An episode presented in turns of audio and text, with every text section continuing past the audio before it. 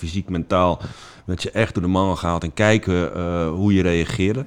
Onder vermoeidheid, onder hoge druk, kon je je afspraak houden, wist je, wist je eh, eh, je informatie te herinneren. Dat hele terreur, als dat zo doorgaat, het is echt, echt link. En wij waren wel degene die ervoor aangewezen waren om die strijd aan te gaan. Hoi, ik ben Iris Enthoven en goed dat je luistert naar de podcast Held en Eigen Verhaal. Want iedereen heeft zijn eigen verhaal, groot of klein. En elk verhaal over een held begint met een tegenslag. Maar wat is het omslagpunt en hoe zet je zoiets om in iets positiefs?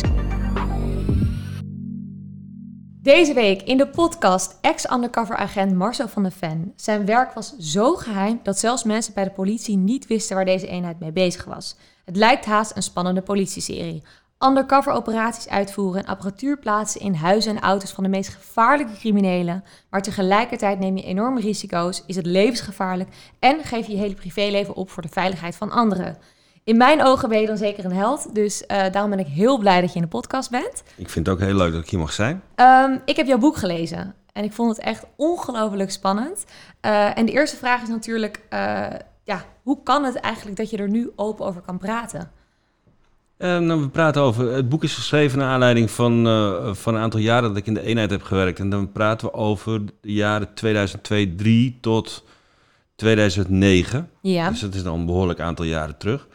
Um, ik praat niet heel erg over de methodieken die we toepasten, maar wel op de acties en onderzoeken waar we op hebben gewerkt. En er zijn sowieso nog zaken die nu nog steeds actueel zijn en die heb ik ook niet benoemd. Dus ik heb er heel goed over nagedacht over wat ik heb verteld in het boek en wat ik heb geschreven. Ja, dus waar je wel niet open over kan zijn. Ja, precies. Ja. Ik vond het wel heel interessant, want in het begin van het boek vertel je eigenlijk hoe je uh, op een soort van geheimzinnige manier wordt uh, ja, gepolst om bij deze eenheid te komen. Kan je ons meenemen naar dat eerste belletje en de hele sollicitatieprocedure waar je eigenlijk nog niet eens weet uh, waarvoor je aan het solliciteren bent? Ja, tuurlijk. Ja, ja ik neem jullie mee. dat is natuurlijk al een behoorlijke tijd terug. Dat was in 2002, 2003 toen begon eigenlijk de procedure. Ik ben, ik ben benaderd. Uh, ik werkte daarvoor uh, op straat mm -hmm. bij de regio Zaanstreek-Waterland.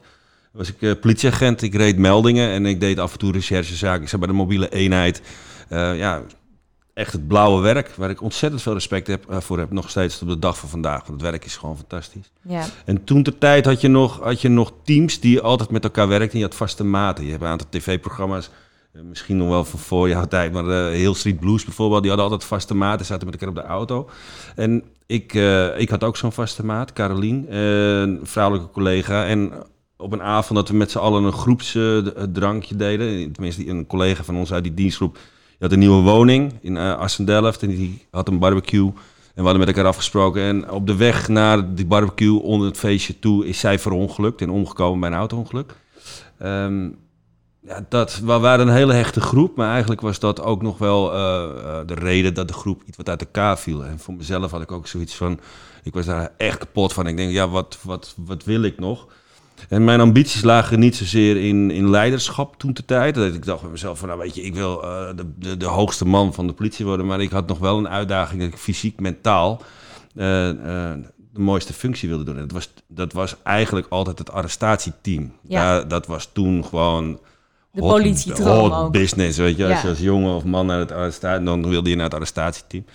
En ik was fysiek was ik goed, ik trainde veel, ik was aan het kickboksen, ik was aan het sporten. En uh, uh, nou, eigenlijk naar aanleiding van, van wat ik je net vertelde, uh, besloot ik toen om te gaan solliciteren bij het arrestatieteam.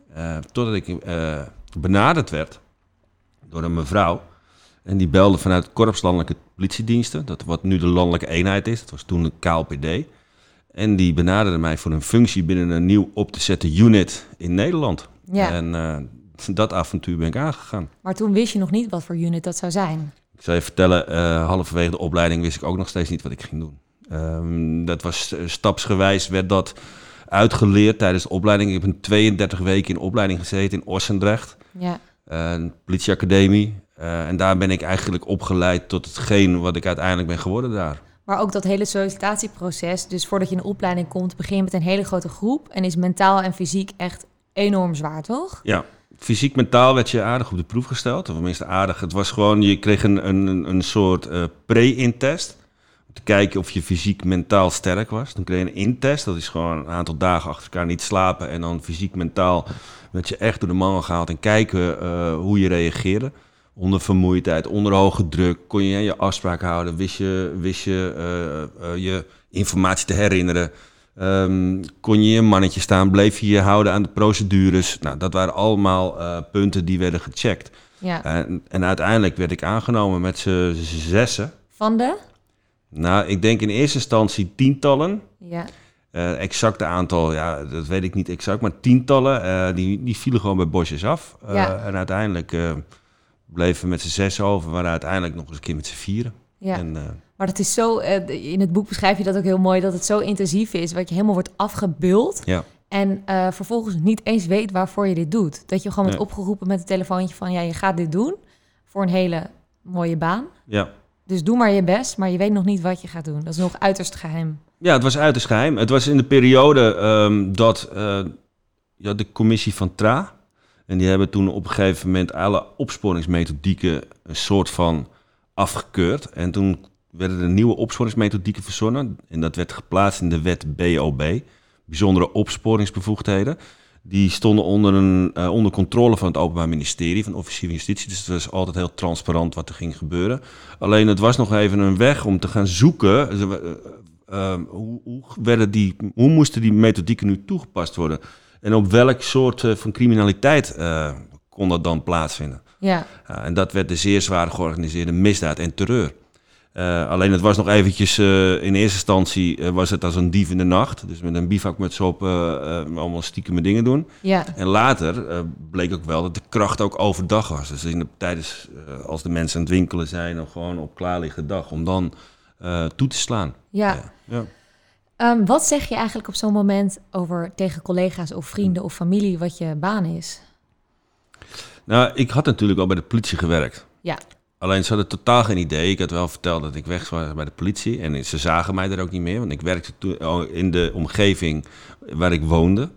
Eh, dus ik was wel weg bij de politie. En ik reed ongeveer iedere dag in een andere auto. ja, Eh, ik was eh, vaak overdag thuis. ja, omdat ik heel veel s'nachts aan het werk was. Dus op een of andere manier konden ze er geen grip op krijgen. En eh, eigenlijk mensen die hebben de gaaf om zelf alles in te vullen. Dus als ik met een andere auto werk, zit je tegenwoordig in de auto's. Dan was het voor mij heel makkelijk om te zeggen ja. ja. Dan, dan was het je- klaar. Ja, precies. Vroeg niet door. ja en en de, de echt goede vrienden en familie die wisten dat ik nog wel bij de politie werkte. Maar wat ik nou exact aan het doen was, Nee, dat wisten ze dat niet. mocht je ook echt tegen niemand zeggen. Nou, het was niet handig Nee. om het te vertellen. eh, want niet to know, nice to know. Eh, alleen ja, eh, af en toe had je het er wel over. Want thuisfront was net ook, vrienden waren ook niet dom. Dus als, er, als ik drie dagen niet thuis was... en in ene werden er enorme grote boeven aangehouden in Nederland... Nou, dan konden ze het, het, Zelf wel invullen. het sommetje wel optellen. Ja. Ehm, na de intest word je geslaagd en mag je beginnen aan de opleiding. ja. Ehm, vertel ons nog even kort over wat je bij die opleiding allemaal leert. Nou, in eerste instantie wordt er gekeken hoe je fysiek en mentaal bent. Hè? En eh, je wordt in, in, als je het heel zwart-wit bekijkt, word je afgebroken. Dus je krijgt een aantal, als jij opgroeit, je wordt geboren en dan krijg je allerlei gewoontes krijg je mee. En dan groei je op en, eh, en dan wordt er gekeken, in eerste instantie in de opleiding van eh, hoe zit die man in elkaar? En eh, wat gaan we veranderen, zodat je in een team kunt werken. En in dat team moet je een aantal competenties bezitten. Dat is samenwerken. Je moet heel goed kunnen samenwerken. Je moet heel goed kunnen presteren onder hoge druk. Je moet doorzettingsvermogen hebben. Je moet creatief kunnen zijn. Dus er zitten een aantal competenties aan. En die gaan ze testen. Ehm, dat is zeker de eerste, maar als ik het heb over de 32 weken, zeker de eerste 12 weken eh, heb ik niet heel veel geslapen. Dus dan word je uitgeput, uitgeput, uitgeput. En vervolgens gaan ze je procedures leren en methodieken en dan eh, samenwerken. Dus Ja. dat gaat dan op een gegeven moment in je lijf zitten. Dat gaat onder je huid zitten en dat is, dat is wat je vormt. Dus daar zijn ze mee bezig in de opleiding. Vervolgens gaan ze je specialistische eh, eh, methodieken leren. Hoe pas je dat toe? Hoe, hoe, hoe breek je in bijvoorbeeld? Of hoe plaats je apparatuur? Of wat doe je op het moment dat je met een confrontatie te maken krijgt? Dus dat, dat je onderkend wordt door de, door de boef. En de tegenstander waar we op gingen werken, eh, dat waren echt de grote jongens. Eh, en ook de terreurcellen. Dus als het dan fout ging, dan ging het ook goed fout. Dus je, je trainde eigenlijk altijd op de, op de worst case scenario. Ja. Dus altijd op het slechtste. Altijd alert zijn ook. Ja, en dat, dat resulteerde inderdaad in het feit dat, dat, je, dat, je, dat je zelf altijd aanstaat. Ja. Stond, staat. Nog steeds. nog steeds. Heb je dat nu ook nog steeds als je een ruimte binnenkomt, dat je die hele ruimte scant? Ja, maar niet, niet, denk niet eens bewu- meer bewust. Ik doe Nee. dat gewoon automatisch en eh, niet eens met de gedachte. Alleen dat zit wel in je. Ja. Ja. En dat is zo gekomen door al die jaren. Door al die jaren dat je onder die druk hebt gewerkt, onder die spanning hebt gewerkt, op die grote zaken hebt gewerkt. Ja. Dan gaat dat gewoon in je lijf zitten. En ik zeg ook wel eens, ik ben gevormd, maar ik ben ook een stuk vervormd. Ja. Ik zou ook wel eens een keer eens een keertje lekker naïef op een bar willen dansen of aan een paal willen hangen of zo, weet je. Dat lijkt me hartstikke leuk, maar dat zit gewoon niet meer in me. Dat Nee. is eruit. Omdat Ja. je zo bewust bent van de hele situatie. Exact, ja. Je leert ook een stukje acteren. Ja, Ja, om dus in undercover situaties een bepaalde rol aan te nemen. Hoe ging dat je af? Nou, in eerste instantie vond ik, begreep ik er helemaal niks van. Ja. Want eh, dan moest ik een boom nadoen. En ik moest, dus ik, ik snapte de gedachtegang achter die oefeningen niet. En als jij eh, wekenlang eh, wordt getraind met, met de meest gekke vuurwapens, eh, boksen, vechten in de ring, boksexamens. En in ene kom ik op een toneelschool en eh, met een, toch een ander slag mensen die je het gaat leren. En je moet een boom nadoen en, eh, en kruipel lopen en, eh, en allerlei dingen, hoog, hoge toontjes, lage toontjes. En ja, dat, dat is wel heel bizar. Uiteindelijk snap je wel waarom het is geweest. Hoe ziet, voor de mensen die het niet weten, het hele undercover orgaan in Nederland eruit? Ja, je hebt natuurlijk een aantal eh, undercover eenheden. Hè? Dus eh, kijk, wat, wat versta je onder undercover? Undercover is, eh, we kennen allemaal de serie Undercover. Ja. Toch? Ja, Dus dat zijn allemaal infiltranten, zoals je dat eigenlijk Ja. noemt. maar infiltranten werken meer bij de politie, toch? En dit is toch weer een hele andere eenheid geweest? Nee, deze Oh. eenheid maakte deel uit van het Korps Landelijke Politiedienst. Alleen het was een aparte unit. En wij werden in principe ingehuurd door de rechercheteams. Of door de AIVD, of door de marechaussee, de BSB. Of omdat het dusdanig speciaal was, specialisme was. Wat al die teams nodig hadden om een laatste puzzelstukje eh, te krijgen in het onderzoek wat draait. Ja, Eh, en dan werden wij ingehuurd, maar we waren gewoon voor de politie. En zo heeft de politie een aantal eenheden. Je hebt een observatieteam, die werken ook altijd gewoon in burger. Je hebt eh, criminele inlichtingeneenheden, die werken ook altijd in burger. Eh, eh, de undercoverheden als, als wat je net benoemde, of wat ik net benoemde als infiltranten werken altijd in burger. Het is best gek als je infiltrant bent, je komt in een politieuniform aanlopen. ja. Dus, dus dat is best gek. En zo waren wij ook altijd undercover, zoals je noemt. Altijd uit de, eh, in de heimelijkheid. Ehm, eigenlijk moesten wij aan het begin, dag één, alles wat met politie te maken had, ritueel verbranden, zodat je daar niet op terugviel. daar niet mee gelinkt kon zijn. Ja, want je hebt toch, eh, als je een aantal jaar op straat eh, hebt gewerkt, heb je toch een bepaalde karaktertrekken. Je hebt toch ook weer bepaalde vaardigheden mee gekregen. Je hebt ook een bepaald jargon. Eh, Ja. Je hebt een bepaalde houding. Waarmee je door de mand kan vallen. Ja, Ja, politie is heel comfortabel. Politie is heel nieuwsgierig. ja. Sowieso. Onze, als wij operaties deden, was, waar, waar- politie waar- was bijna een tegenstander van ons. ja Want politie wi- wist ook niet altijd dat jullie ook aan de slag waren, toch? Nee, nee, nee, nee, alleen de rechercheteams wisten dat. En, eh, Ja. ja. En wat, hoe ziet een eigenlijk, eh, wat zijn een beetje de taken van eh, jullie unit? Nou, dat was, was, toen de tijd was dat de wet BOB werd, ge, werd geïmplementeerd. En dat was afluisteren, het waren camera's plaatsen, het was eigenlijk middels gesprekken informatie vergaren. Ah, ja, hoe moet ik het zeggen? Dat was allemaal in een, een soort bijzondere operaties waren dat. Ja, En dat werd eigenlijk, eh, werden wij, waren wij gespecialiseerd in het toepassen van die methodieken. ja, En iedere zaak had weer een nieuwe aanpak nodig. Het was nooit standaard. nee. En je allereerste missie, kan je die nog goed herinneren? Mijn allereerste, dat was echt, eh, die heb ik volgens mij ook beschreven in het boek. En dat ging ook even mis, leek? Ja, ja. Dat was, en en kijk, je komt in een bepaalde cultuur met mensen te werken die er al jaren werken. En dan ben je een groentje. En dat was toen ook gewoon nog zo. Dus je moet maar even bewijzen dat je, dat je met stress om kunt gaan en dat je technisch bent. Nou, ik heb nieuws voor je. Ik was helemaal niet technisch. Ik vond het ook helemaal niet, eigenlijk ook helemaal niet zo leuk om dingen te schroeven. Maar ik was wel van de veiligheid. Nou, later krijgen we al een aantal keren een overloopsituatie waar geweld bij komt kijken, zeg maar. Waar, waar, wat, wat, wat, wat ik goed afhandelde. Dus vervolgens hoefde ik niet meer die technische dingen te doen, maar was ik Ja. altijd voor die veiligheid. En voor de mensen die niet weten, technische dingen heeft vooral te maken met apparatuur ergens plaatsen of Ja. inbreken. Ja. Echt een beetje het ja, sleutelen. dus ja, ja, precies. Ja. En mijn eerste actie was, eh, vergeet ik nooit, eh, ooit was er, een, dat was jaren 90, eind jaren 90, begin 2000 volgens mij, was er in Dover een container met, eh, met personen aangetroffen, Chinezen. En die waren overleden. En daar zat een hele organisatie achter en die opereerde vanuit Nederland. En ehm, ja, eigenlijk was dat toen eh, baanbrekend, want het was zo'n enorme zaak in de media. En het was, eh, was zo'n schok dat eh, wij daar toen op werden ingezet. En ja, ik moest toen wat met de auto doen. Alleen op een gegeven moment moest je, we konden de auto op een, op een bepaalde manier openen. En daar had je een kastje voor nodig. En dat kastje eh, had ik bij me. En ik had, op een gegeven moment was het best wel spannend. Want degene, de hoofdpersoon in die organisatie, die had een aantal lijfwachten om zich heen. En die zaten continu voor het raam. Dus we moesten continu kijken of we onze kans konden pakken om toe te slaan, zeg maar. Nou, op een gegeven moment was het van, nou weet je, als we nou vast die auto openen, dan en iemand en hij is open en, en ze zijn weg bij het raam, dan kunnen we veel sneller die auto in. Ja, Nou, dat had ik gedaan, maar dat was een van de toen, eh, ik had die auto geopend, maar dat was een van de toen een van de nieuwste Mercedes, hè, die toen weer automatisch op slot sprongen na een bepaalde tijd. Dat heb je nu ook wel, maar daar Ja. had ik nooit rekening mee gehouden. Maar ik denk, ja, weet je, ik, wat je leert is laat nooit sporen na. Dus ik, alles wat voor mij ballast was, wat ik dacht van dat heb ik niet nodig, nam ik dan ook niet mee. Want dat Nee. kan maar uit je zak vallen. ja. Weet je, het is best gek als iemand in zijn auto gaat zitten en denkt, zo, hey, wat ligt daar nou? Eh, Dus, oh ja, dat is best- ja, Dus, best, dus, dus alles haalde ik weg. Dus dat had ik weggelegd. En op een gegeven moment was het zo, ja, het is veilig, kom, we gaan doen. En ik loop naar die auto, was hij op slot gesprongen. Toen stond ik daar pontificaal voor de deur, aan die autodeur te trekken. ja. En toen had ik zoiets van, ja, en dat was mijn eerste keer. En dan gaat ook een soort schaamte en je hebt je bewijsdrang. En, en wij hebben natuurlijk ook nog wel een beetje, misschien is het heel platvloers dat ik zeg, een soort pikgedrag van, kijk, Ja. ik kan het, weet je wel Ik doe die opdracht ik wel. ga, ja. ik ga het doen en dan sta je eigenlijk aan die auto te trekken, is die auto op slot. Dus Ja. dat heeft me heel veel stress opgeleverd.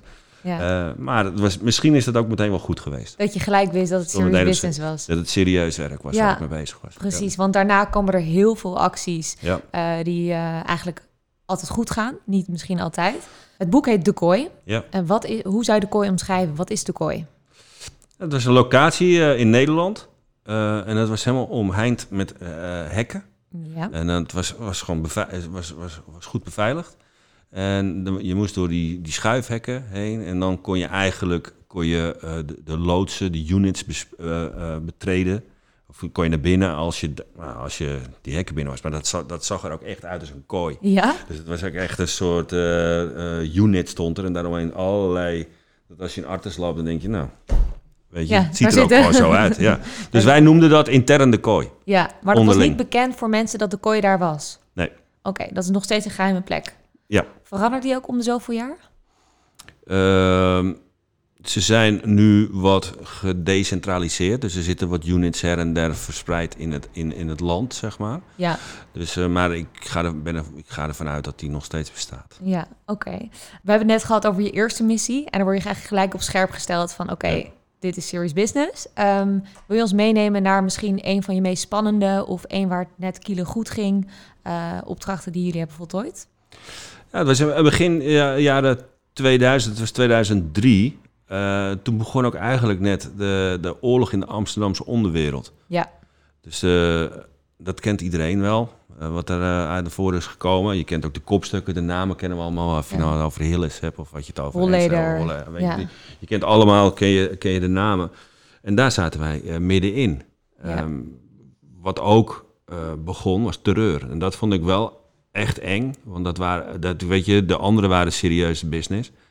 Maar die hadden dan onderling nog wat. En als je kijkt naar terreur, die hadden dat ook echt op de overheid en op ons ge- gemunt, zeg maar. Ja. Dus op het moment dat wij overlopen zouden worden door dat soort mensen, ja. dan, dan hadden we ook echt wel een probleem. En er zit ook wel een verschil, denk ik. De onderwereld heeft, als er misschien politie of iets gebeurt... eh, hebben ze nog iets te verdedigen, zeg maar. Ja. En terreur is natuurlijk gewoon suicide vaak. Ja, precies. Ja, Dat zijn hele andere eh, denkwijzen ook van de, van de boeven zelf. Het enige wat, wat, het, wat een risico was voor ons, was in, de, in, die, in die oorlog hier in de Amsterdamse onderwereld, is dat eh, ze ook konden denken, op het moment dat wij aan het werk waren en ze hadden ons ontdekt, dat wij de tegenstander waren. aha, ja. Dus dat was nog wel een risico. Had je dan iets om je mee te identificeren op een moment? Uiteindelijk wel. Uiteindelijk. Maar dat was niet helemaal de bedoeling. Kijk, wij zaten aan, aan die onderzoeken, dat, dat waren zulke grote onderzoeken. ehm, dat, eh de hadden, dat, A, het onderzoeksbelang was heel hoog. Ja, Dus, dus er was zoveel leed, het moest opgelost worden. B, ehm, kostte ontzettend veel geld, dat soort onderzoeken. Sommige onderzoeken draaiden jaren. Als je nu kijkt, zijn er nu nog onderzoeken die draaien, bij wijze van. Ja. je wel. Eh, en C, de veiligheid. Dus het afbreukrisico was gewoon heel hoog. ja, Dus eh, je moest altijd scherp zijn om op dat niveau te kunnen opereren. Ja. Eh, dat, dat was wel een punt. En als je nou vraagt aan mij van wat was nou een van de zaken... Ja, het ging niet altijd goed en het kan ook niet altijd goed gaan. En ehm, wij hebben wel gehad dat wij gingen in... Wij moesten plaatsen... Nou, er was, een, was, een, was in Nederland was een, een van de eerste terreurcellen waren in Nederland. En ze hadden de informatie eh, was binnengekomen. Uiteindelijk was er een ambtsbericht uitgegaan, zoals ze het noemen. Dus je moet het zo zien. Je hebt de, de AIVD, Ja. die verzamelen informatie. En op het moment dat zij denken, nu wordt het echt gevaarlijk, dan gaat het naar de politie. En de politie zet dan een team op en die zeggen dan op een gegeven moment van... oké, wij schakelen die jongens van de kooi in. Ja. En dat waren wij dan. En we gingen naar die locatie toe en dat was eh, in het midden van het land. En dat was een garage. En, eh, en het verzoek was of we wilden kijken of er, of er eh, springstof lag, explosieven... en of we konden kijken of we iets konden plaatsen. Ja. En- Afluisterapparatuur. ja, en je had een, de garage en daarboven had je een woning. Dus de, de verdachte woonde boven de garage waar wij in moesten, zeg maar. Mega spannend. Ja, dat is heel spannend, want je, je, je weet ook dat ze thuis zijn, maar dat is ook het risico. En daar zijn we ook voor opgeleid. En die strijd gingen we ook altijd aan, omdat we wisten gewoon van, weet je, we konden altijd op elkaar rekenen. En als het fout ging, stonden we voor elkaar. We wisten alleen wel dat als het fout ging, ging het goed fout. Ja.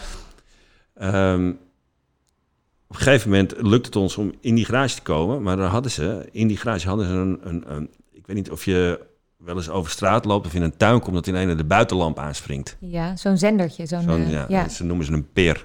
Ja. Die hadden zij, hadden die in die garage, achter in de garage geplaatst aan het plafond. Maar in plaats van dat er een lamp aan ging, hadden ze hem aangesloten op de deurbel. Aha.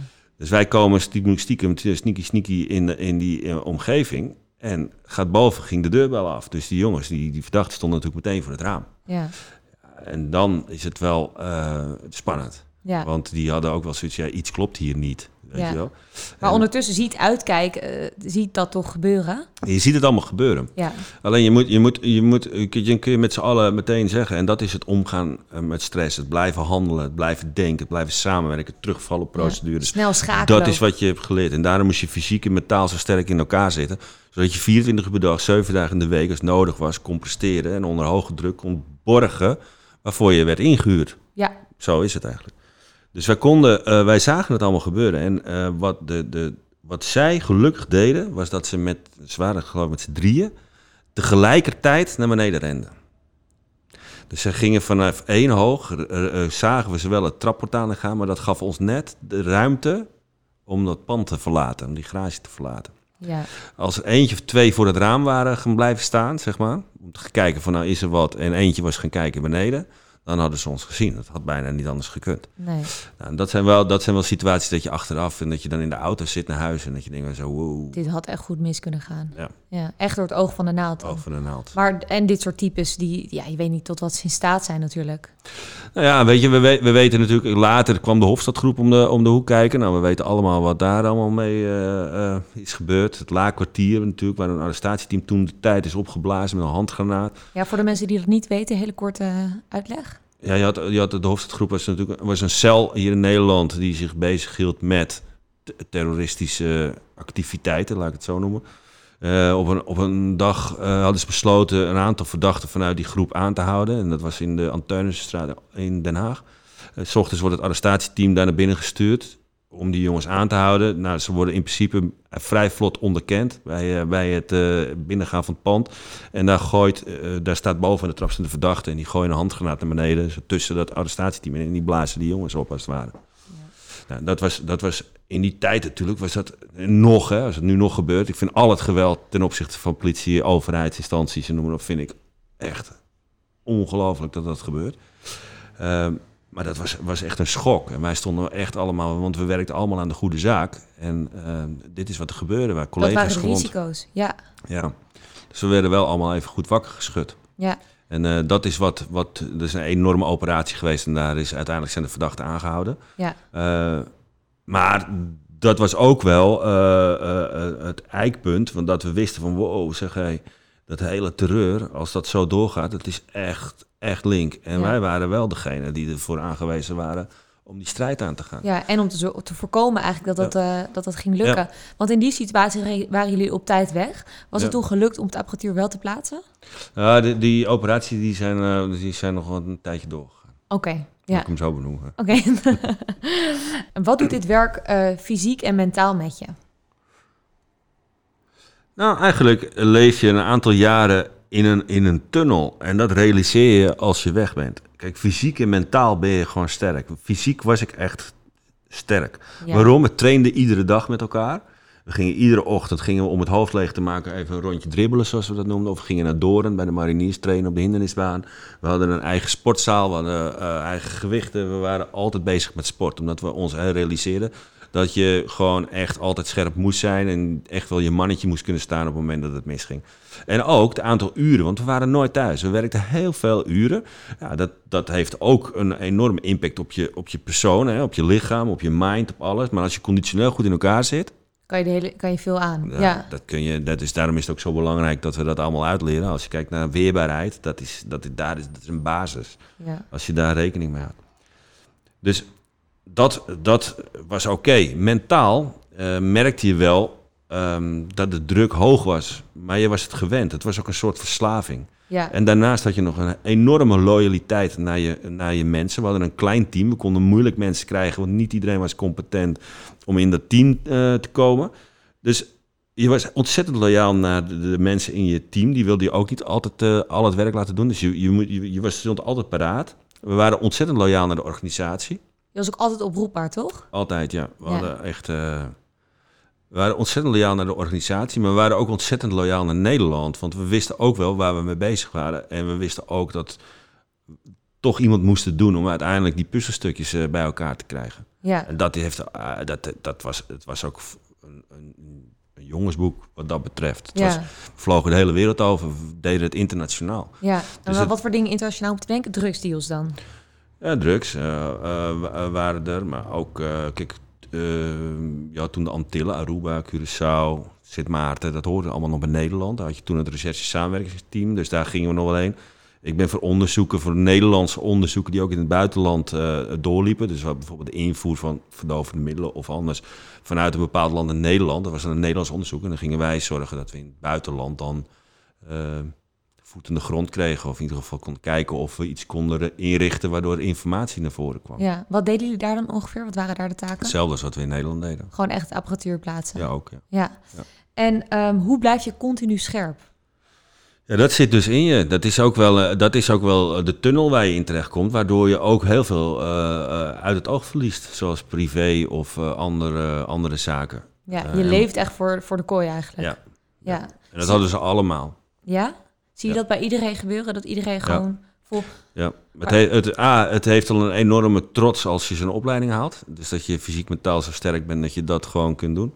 En je, je komt met z'n allen in dezelfde tunnel terecht. En dat komt ook, je hebt de opleiding gehaald. Hè, daar, daar ben je gewoon echt trots op. 32 weken lang heb je lopen buffelen. En echt, het was echt zwaar. Ja, Dus daar ben je ook trots op. En dan gaat het echte werk beginnen. En, en dan kom je ook met werk aanraken waarvan je achteraf helemaal realiseert dat het niet normaal was. Maar als je erin zit, denk je, jeetje, wat is dit? Jeetje. ja. Wat is dat? Ja, ja, daar wilde je heel graag in participeren. Ehm, en da- ja, dat, dat, dat heeft inderdaad wel heel veel impact op je leven. Maar ik kan me ook wel voorstellen, als je dan misschien op het voetbalveld staat eh, te kijken en je weet ondertussen dat er allemaal terreurbewegingen bezig zijn, Ja. dat het ook heel moeilijk is om je focus op het privéleven te houden als er zulke grote zaken spelen. Ja, dat is er één. Omdat je er middenin zit en je weet gewoon eh, ook wat er speelt. Dus dan weet je ook van, nou weet je, daar zullen we ongetwijfeld op ingezet worden. Dus daar houd je ook al rekening mee. Ja, En soms, eh, ja, dat, dat, daar hield je rekening mee. En het gekke is, is dat je het ook misschien wel normaal vond dat het thuis allemaal opgevangen werd. ja, ja, Dus ik, ik, eh, ik had twee kinderen, ik, had- ik had een relatie. eh, en eigenlijk ging, je er ook, eigenlijk ging je er ook wel vanuit van, nou, dat, dat, dat lossen zij wel op, weet je wel. Dat, dat loopt gewoon door, privé. ja, En dat gebeurde ook. ja. En eh, is is dat soms moeilijk? Ja, dat realiseer je niet. Totdat je op een gegeven moment, en dat is bij mij dan gebeurd in mijn privé situatie, dat we met een gezondheids, eh, eh, nou ja, moet ik zeggen, probleem. We, zijn, we kwamen, we kwamen met, eh, met iets in het gezin en dat, dat had met gezondheid te maken. En eigenlijk moet je dat met elkaar oplossen. Ja. Als man en vrouw met de kinderen. Alleen ik had het te druk met de, de bedreiging van John de Mol, bij wijze van. Ja, En mijn, eh, mijn, eh, de echt, mijn echtgenoot of mijn, mijn vriendin of de moeder van mijn kinderen... Die, eh, die was continu met die kinderen bezig. Ja. En dan merk je dus dat... wat het is ook een proces wat mensen kunnen herkennen. Ik denk ook heel veel mensen herkennen die dit luisteren. Die zich dan helemaal kwijtraken in hun werk. En Ja. dan wordt het gat zo groot dat het uiteindelijk niet meer te redden valt. nee. Dat vond ik wel heel erg. En dan op een gegeven moment gaat het ook uit. Of Ja. ga, ga je scheiden. Ja. Eh, hoe was dat voor je? Ja, was, was, was, was, was, was heftig. Dat was, dat was heel heftig. Ehm, eh, ik werkte binnen een team en zeker ook binnen het specialisme van de politie was het echtscheidingspercentage heel hoog. Ja, Eh, en eigenlijk heb je te weinig tijd om te realiseren dat het gebeurt. Ja want je moet dan Want weer je door naar gaat de gewoon door. Ja. Ja. Vervolgens eh, zat, ik, eh, zat ik op de Antillen. En, eh, dus dat, dat liep gewoon door. Ja. Dus ja, maar achteraf heeft, heeft, heb je daar de klap van gekregen, zeg maar. Dat je denkt bij jezelf, ja, jezus, had dit nodig geweest, weet je wel. Ja. Heb je dan ook spijt of is dat niet het goede woord? Ik had geen spijt. Maar ik had wel de les gekregen dat eh, de balans in privé... Iedereen zegt altijd, denk aan je eigen leven, denk aan je privé, denk aan je gezondheid. ja, en dat is belangrijkste. En dan denk je, ja, tuurlijk heb je helemaal gelijk in. En ik let ook ontzettend goed op, want ik leef namelijk heel gezond. Want ik ben iedere dag aan het sporten met die jongens. En s'avonds doe ik en ik Ja. verdien mijn centen, zodat we op vakantie kunnen. Dus ik doe het hartstikke goed. Ja, Maar die, die, die, die, die, die lijn, die verlies je totaal uit het oog gewoon. ja. En voor je kinderen, die groeien natuurlijk op eigenlijk Ja. dan met een hele drukke vader. Ja. Hoe was dat? Nou ja, totdat ik gescheiden was, toen, toen zei de moeder van mijn kinderen natuurlijk van, nou weet je, we zijn nu gescheiden, dus jij hebt ook eh, iets te doen, hè, vriend. Tot op het moment dat jij eh, Ja. thuis bent, is het niet meer. eh, en gek genoeg heeft dat wel heel positief gewerkt in het genieten en het ervaren van de kinderen. Ja, Want in ene moest ik naar het voetbalveld, in ene moest ik ze naar school brengen, en in ene moest ik zorgen dat ze eten kregen, en in ene, maar dat werd vroeger allemaal geregeld. ja, Dus achteraf is dat een, eh, wel iets positiefs eh, geweest. Maar dat hele echtscheiding, daar hoorden kinderen natuurlijk helemaal niet, dat hoorden ze niet te ervaren. Zeker niet daardoor. Heb je daar ook wel eens nu met je kinderen over gehad? Als, hebben zij dat boek ook bijvoorbeeld gelezen? Zeker, Ja? ja. Kunnen ze het dan meer begrijpen? Ja. En ehm, ik zou je zeggen, in eerste instantie, dat ik, het, ik heb het boek geschreven, dat ik heel veel, eh, kreeg toch wel reacties vanuit de politiewereld van, oh, wat gaat hij opschrijven? En wat, want dat was allemaal nog abacadabra. Ja, Want het boek is helemaal niet geschreven om die stoere verhalen te vertellen, maar om eigenlijk te laten zien wat er eigenlijk achter de schermen gebeurt en hoeveel impact het heeft op mensen, hun privé, hun eigen ik. Ehm, en dat allemaal in het kader van de veiligheid van jou en Ja. van mij. En, eh, dus dat wilde ik eigenlijk eh, eh, beschrijven. Maar ik kreeg later heel veel reacties van, eh, van oud-collega's die in het specialisme hebben gezeten. En niet alleen maar, maar ook van de brandweer, ook van de ambulance dienst, ook van mariniers, ook die zeiden van ik laat het boek later aan mijn kinderen lezen. Want dan snappen ze waar eh, papa of mama eh, was of is geweest en waarom eh, die nooit thuis was. Want voor het grotere doel. Ja, ja. En eh, er zijn heel veel mensen die kunnen het gewoon niet. Je kunt het wel vertellen van ja, ik moest werken. En ik is- dus die gebruiken dit echt, eh, eh, dit boek eigenlijk voor, voor hun gezin. Ja, om een beetje begrip te tonen. Ja, om te laten zien waar, waar iedereen is geweest. ja. Want dat is natuurlijk bij de brandweer ook zo, hè? Of bij, bij Defensie, ja. of bij Of nu ambulance. bij veel artsen die heel druk Nou, aan het werk zijn. Dus die Ja. alleen maar weg zijn met risico verdienen van A, eigen gezondheid, voor jouw gezondheid, met, met die verstanden dat je uiteindelijk thuis, eh, niet thuis bent met de kerst, omdat we met z'n allen zo nodig. Ja, weet je, dat is, dat is allemaal, eh, eh, dat- is eigenlijk allemaal hetzelfde. Ja, Alleen ons risico was wat anders. ja. Was, als het misging, ging het echt goed mis. Ja. Ehm, ben je ook wel eens bang geweest? Eh, ja, tuurlijk. Ja? Bang weet ik niet, misschien angstig. Angstig geweest? Ja? En waar merk je dat dan aan? Want ik kan me ook voorstellen dat je op een gegeven moment na al die jaren soort van bijna verhard voor angsten. Ja, dat, dat klopt. Ja, Als je, dat, dat is ook zo. Alleen als je keek naar de, naar de heftige incidenten, naar de tegenstanders, dan dacht je bij jezelf, oh wacht wat je zei, dit is wel, eh, dit is wel heel serieus. Eh, als je de operaties moest doen, dat klopt. In de eerste instantie, als ik bijvoorbeeld ergens naar een auto moest, ik moest in een auto iets doen, dan was ik echt heel nerveus. En, eh, en later liep ik er eigenlijk bijna fluitend heen. En dat is Wat doe je dan aan je, aan je, aan je stress? Eh, je hebt toch een stukje stressregulatie krijg je mee. Dus je, dat is je ademhaling, het is ook je vertrouwen, het is eh, eh, je weten eh, wat je skills zijn. Ja, vertrouw op je jezelf. op, vertrouw ja. op jezelf, vertrouw op je team. ja, En eh, dat, was, dat was binnen ons team was dat gewoon heel, heel sterk. Dus, dus ik, je kon dat vrij goed reguleren. En we hadden een enorme veiligheid in ons team. Dat klinkt heel gek, maar we hadden een enorme psychologische veiligheid. En dat was heel belangrijk, want als ik iets stoms deed in iemands ogen, dan werd dat ook echt gewoon gezegd. ja, Ehm, als iemand iets niet leuk vond, dan werd het gewoon gezegd. Eh, je kon het ook gewoon zeggen. Als iemand iets goed deed, werd het ook gezegd. ja, Dus het was zo vrij dat op het moment dat het fout ging, dat je gewoon zeker wist dat iedereen er gewoon stond. En dat je, dat, dat, er was gewoon een hele open en veilige omgeving om in te werken. ja. Je wist ook gewoon dat op het moment dat, dat, dat het fout zou gaan, dat die jongens door dik en dun, door roeien en ruiten zouden gaan om te zorgen dat we er met z'n allen heel uit zouden komen. Spreek je iedereen uit die tijd nog? Ik spreek er eh, zeker nog een aantal, ja. Ja. want ik kan me voorstellen, je hebt zoveel dingen met elkaar meegemaakt. Dat het een hele Ja. sterke band is. En dat is heel gek, hè, als je het nou hebt over veiligheid. Als je, we, hadden het, we hadden het straks zo dat je zegt van, nou, als je dan een café, neem je dan al zo'n ruimte in je op, hè? Ja, Ja, dat doe ik. ik. Dat doen al die jongens, geloof me. Dat doen ze of je nou met het arrestatieteam hebt gezeten of maakt allemaal niks uit. Dan doe je dat. Ja. En we zijn nu, ehm, denk ik, wat zijn we, 20 jaar verder? Het is nu, ja? ja. Nee, nee, nee, nee korter dus. Kijk, ik ben in 16 2000. jaar verder.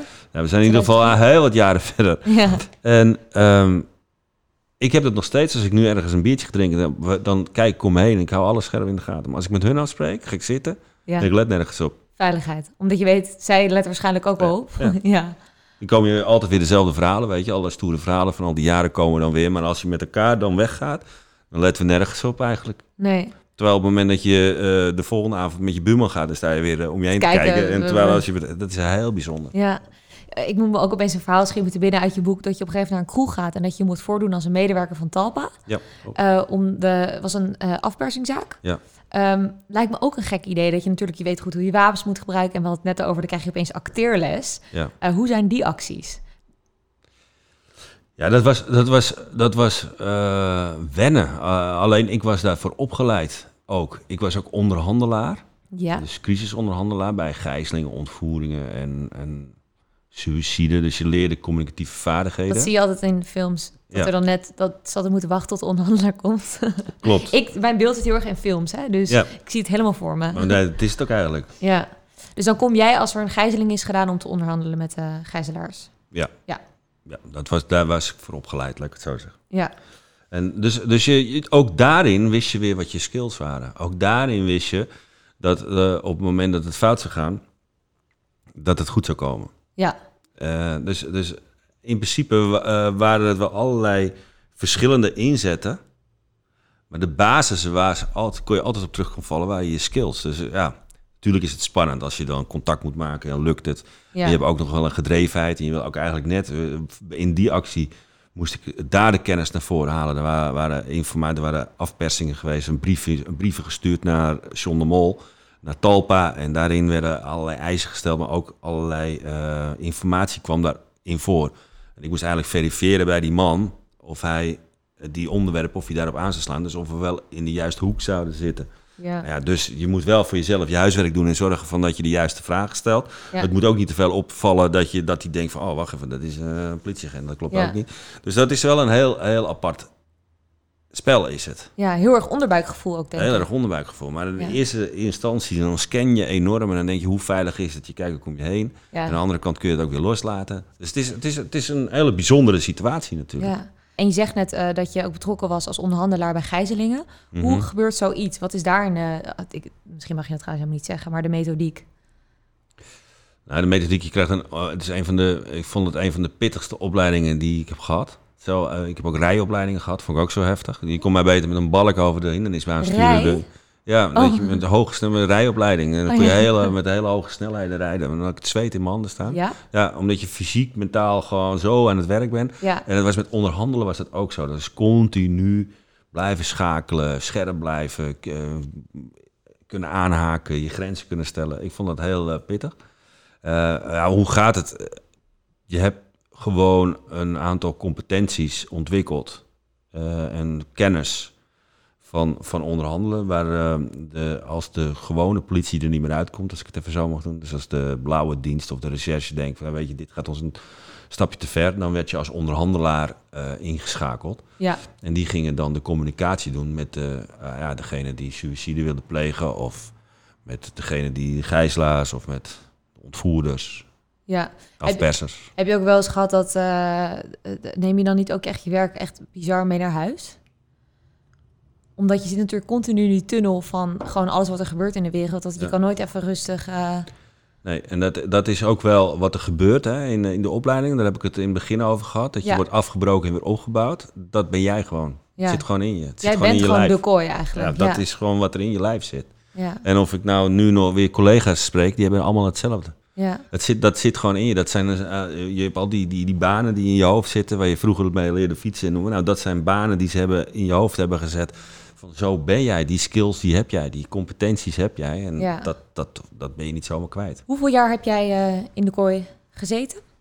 Gewerkt, sorry. Tot 2009. Tot dus vanaf 2000. 2003 kwam ik de opleiding uit, volgens mij, tot 2009. Ja, dus eh, zeven jaar. Ja, En Zes, ze zeven zeggen eigenlijk dat je het maar vier jaar moet doen, toch? Ja. Fysiek, mentaal eh, waren ook mensen die hebben het twee jaar gedaan. Ja, Omdat de druk gewoon zo hoog is. En eh, eh, ook de strijd en de strubbeling eh, met privé. ja. Ehm, ehm, vermoeidheid. Ehm, het heeft gewoon een enorme impact op je leven. Zo simpel is het eigenlijk. En welk moment dacht je, ik stop ermee? Nou, dat was eigenlijk de. Want ik voelde me er ontzettend goed. En die mensen om me heen vond ik ook allemaal te gek. Alleen ik merkte inderdaad dat ik wat makkelijker werd in mijn denken en in mijn doen. eh, in de operaties. Eh, B. ehm, realiseerde ik me ook echt dat ik mijn privéleven totaal kwijt eh, was. En dat ik eigenlijk op zoek was naar een soort rust. Daar was alle specialisme en de trein van de misdaad denderde maar door. Het werd steeds heftiger. Je, De, de, als je kijkt naar, eh, naar, de, naar de liquidaties in Amsterdam, terreur, je had de, de motorclubs begonnen zich te... nou, later kwam, ja, weet je, die hele eh, ontwikkeling in die misdaad die steeds heftiger werd, Ja, die weten we allemaal wat er nu aan de hand is. Dus ja, die methodieken, die waren succesvol. Dus je werd ook steeds vaker en meer ingezet. ja. En op een gegeven moment is het dus ook gewoon werken. En dan moet je dus gaan, een keus gaan maken eh, tussen je privé en meer rust. En weer met beide benen op de grond te komen. Of dat je in die cirkel blijft lopen en werken. ja. Ja, en dan is het eh, normaal, was het inderdaad zo'n jaar of vier dat mensen het volgen. Ja, en ik vond het nodig om wat langer eh, daar rond te lopen. En dat heeft ook echt wel zijn zijn impact op me gehad. ja. En nog steeds. En welk moment was het echt dat je dacht, nu wil ik wel kiezen voor mijn rust? Nou, dat, je, eh, dat, dat ik begon, eh, dat ik begon te waarderen dat ik op een voetbalveld, dat ik leider werd van mijn zoontje, dat was een voetballer. Ja, En dat is hij nog steeds en dat doet hij heel erg goed. Maar dat ik als leider eh, daar was, zeg maar, in het weekend. Toen dacht ik bij mezelf, wauw, dit, dit is ook wel, het is ook leuk. ja, En, en daar ben ik eigenlijk op een gegeven moment een weg in gaan zoeken. En toen heb ik het besluit genomen, en ik, ik kan heel rigoureus zijn, als ik zeg of ik stop ermee of ik doe dit. Ik, ja, weet je, ik wil eigenlijk nu helemaal weg uit deze, eh, want eh, die unit specialistische operaties, dat, dat is het specialistische hart van Nederland was dat. ja. Dus op wat ik ook ging doen, of ik nou achter een bureau ging zitten of dat ik de gordijnen ging strijken, het maakt niks uit. Je zat altijd in die sfeer, in die, met die mensen, in die, in die, in die, in die spanningsboog. Dus ja, ik moest daar gewoon helemaal uit. En toen ben, heb ik gekozen om terug te gaan naar eh, de regiopolitie ja. in Noord-Holland. Omschakelen ook, denk ik. Ja, dat was echt, dat, dat was... Die kwam uit, uit, uit, uit die hectiek, uit die spanning wereldwijd, mooie eh, ja, eh, adrenaline. En toen werd ik eerst chef van de- de afdeling zedenzaken, Ja, een bureaufunctie. En later ook eh, van de forensische opsporing. En dat was ook bureaufunctie. ja. Dus het was alles tegenovergesteld van de spanning en sensatie die je natuurlijk jaren hebt Zat meegemaakt. ik daar. Ja. Maar goed, die wilde rust, dus dan krijg je rust. Ja, die heb ik gekregen. Ja, maar, en, en ik kreeg zoveel rust dat ik er onrustig van werd. Ja, kwam een soort van zwart gat ook. Ja, ik werd, eh, ja, Ja. die kwamen op me af. En ehm, ehm, daar, daar merk je dus dat je dus de adre- adrenaline mist. Dus dan ga je dat op andere manieren compenseren. Ja, Dus of je nou gaat sporten, eh, dat was dan, eh, dan ging ik eh kickboksen, deed ik toen de tijd ook nog steeds. Biertjes drinken nam ik niet één of twee, maar dan nam ik er nou, twintig. Ja, omdat je gewoon steeds die, die prikkels zocht Ja. eigenlijk. Je bent natuurlijk Ja. in al die jaren eigenlijk verslaafd geraakt aan Ja. prikkels. Ja. ja. Ja. Als je dan stopt, is er dan ook een soort van... eh, misschien denk ik te veel in films... dat je ook je oude collega's niet meer kan spreken bijvoorbeeld? Nee, wel hoor. Oké, Jawel. Ik heb, ik, dat is heel gek. Want wat jij benoemde het eh, al, van nou, jullie hebben zoveel met elkaar meegemaakt. Ik ben eh, vanaf 1995 eh, heb ik bij de politie gewerkt. ja. op straat.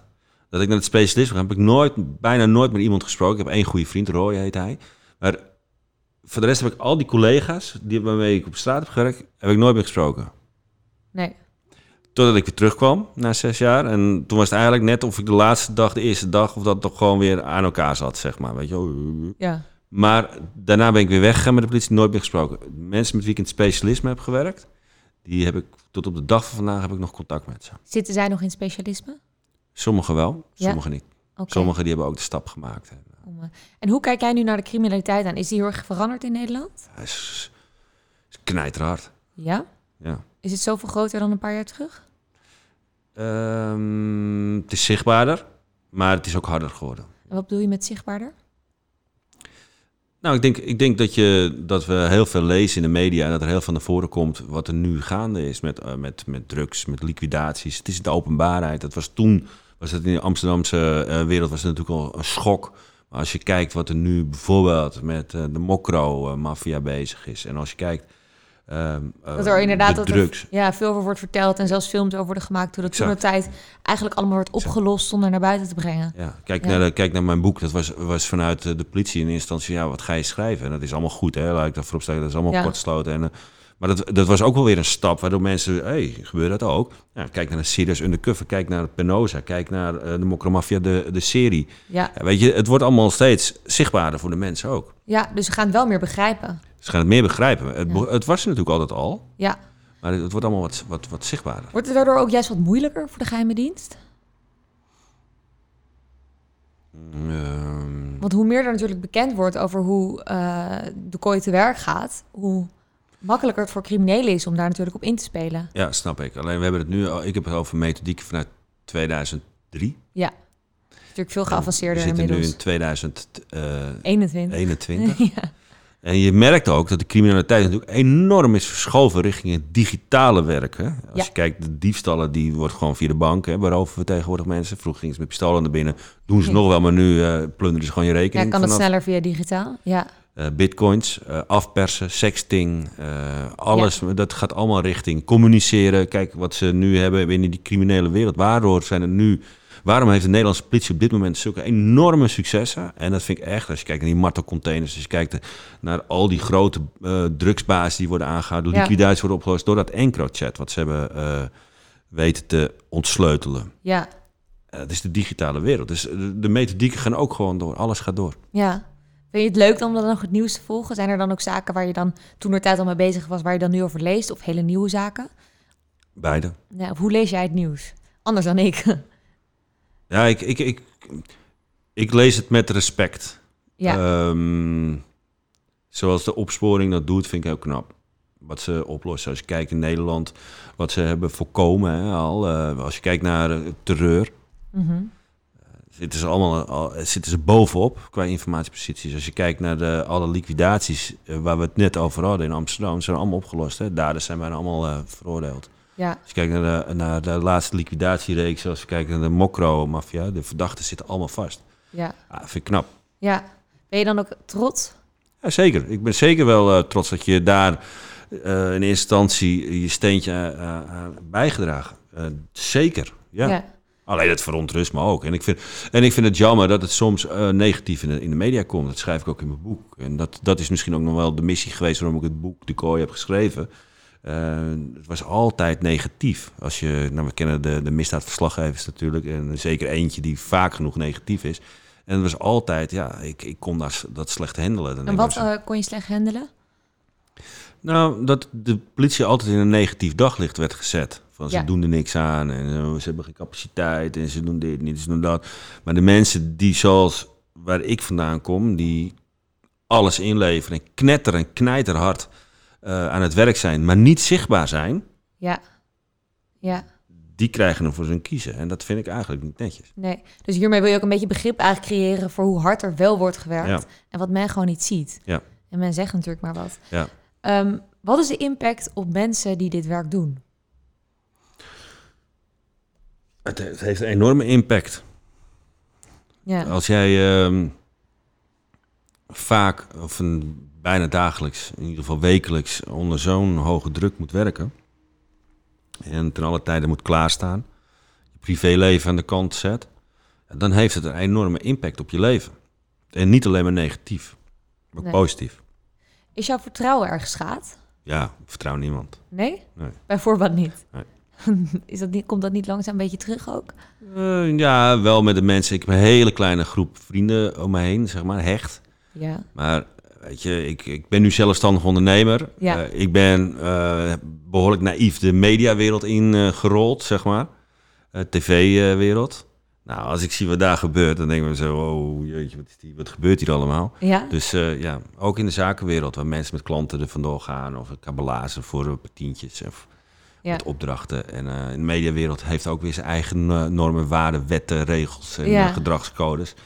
En dan denk ik, ja, weet je, dat is niet helemaal... Nee, dus jij bent op je hoede. Je vertrouwt bij voorbaat niemand. Ja. blijven scherp. Laat Mijn, hem zo mijn eh, ding is juist dat ik altijd mensen te veel vertrouw. ja? Dat ja. je te open bent. Ja, dat, je, Ja. dat is, eh, dus daar kan ik wel wat van leren. Wat zou je nog willen meegeven aan de luisteraars? Nou, wat ik heb geleerd is dat, dat alles is mogelijk als je het wil. Ja, Want eh, als je helemaal weer teruggaat naar, naar het begin, zeg maar naar zo'n opleiding die zo zwaar is, waar je dan doorheen komt. En waar eh, uiteindelijk wil je dat ook, omdat je, je interesse is gewekt en omdat je merkt dat je met iets groots bezig bent. En het hoeft niet altijd groot te zijn, het kan ook klein zijn, maar als je het wil, dan red je het. Dat je, je veel meer kunt, kunt, kunt dan dat je denkt. ja, Dat, dat. Ehm, opgeven is geen optie. nee. Ik heb daar eh, ontzettend geleerd in mogelijkheden te denken. Ja, Dus eh, waar mensen riepen, dit is onmogelijk, dan dachten wij, wacht eventjes, dat was het startschot. Dus alles is mogelijk. Dus dat, dat. Ehm, balans en dat privé gewoon echt wel heel belangrijk is om dat in ogenschouw te nemen. ja, Dus om die balans te vinden en te gaan kijken van eh, hoe, hoe ga, ga ik wel de mooie dingen in het leven doen, maar sta ik ook daar waar mijn verantwoordelijkheden zijn. ja. Ik vind het heel mooi en eh, ik kan iedereen het boek aanraden. De Kooi heet het. Ehm dankjewel voor je tijd en eh dankjewel voor je mooie verhalen. Graag gedaan. Dit was hem dan, de podcast Held in Eigen Verhaal. Laat me weten wat je van dit verhaal vond. En vergeet natuurlijk ook even niet te volgen, zodat je op de hoogte bent als er een nieuwe aflevering online komt. Bedankt voor het luisteren en tot volgende week.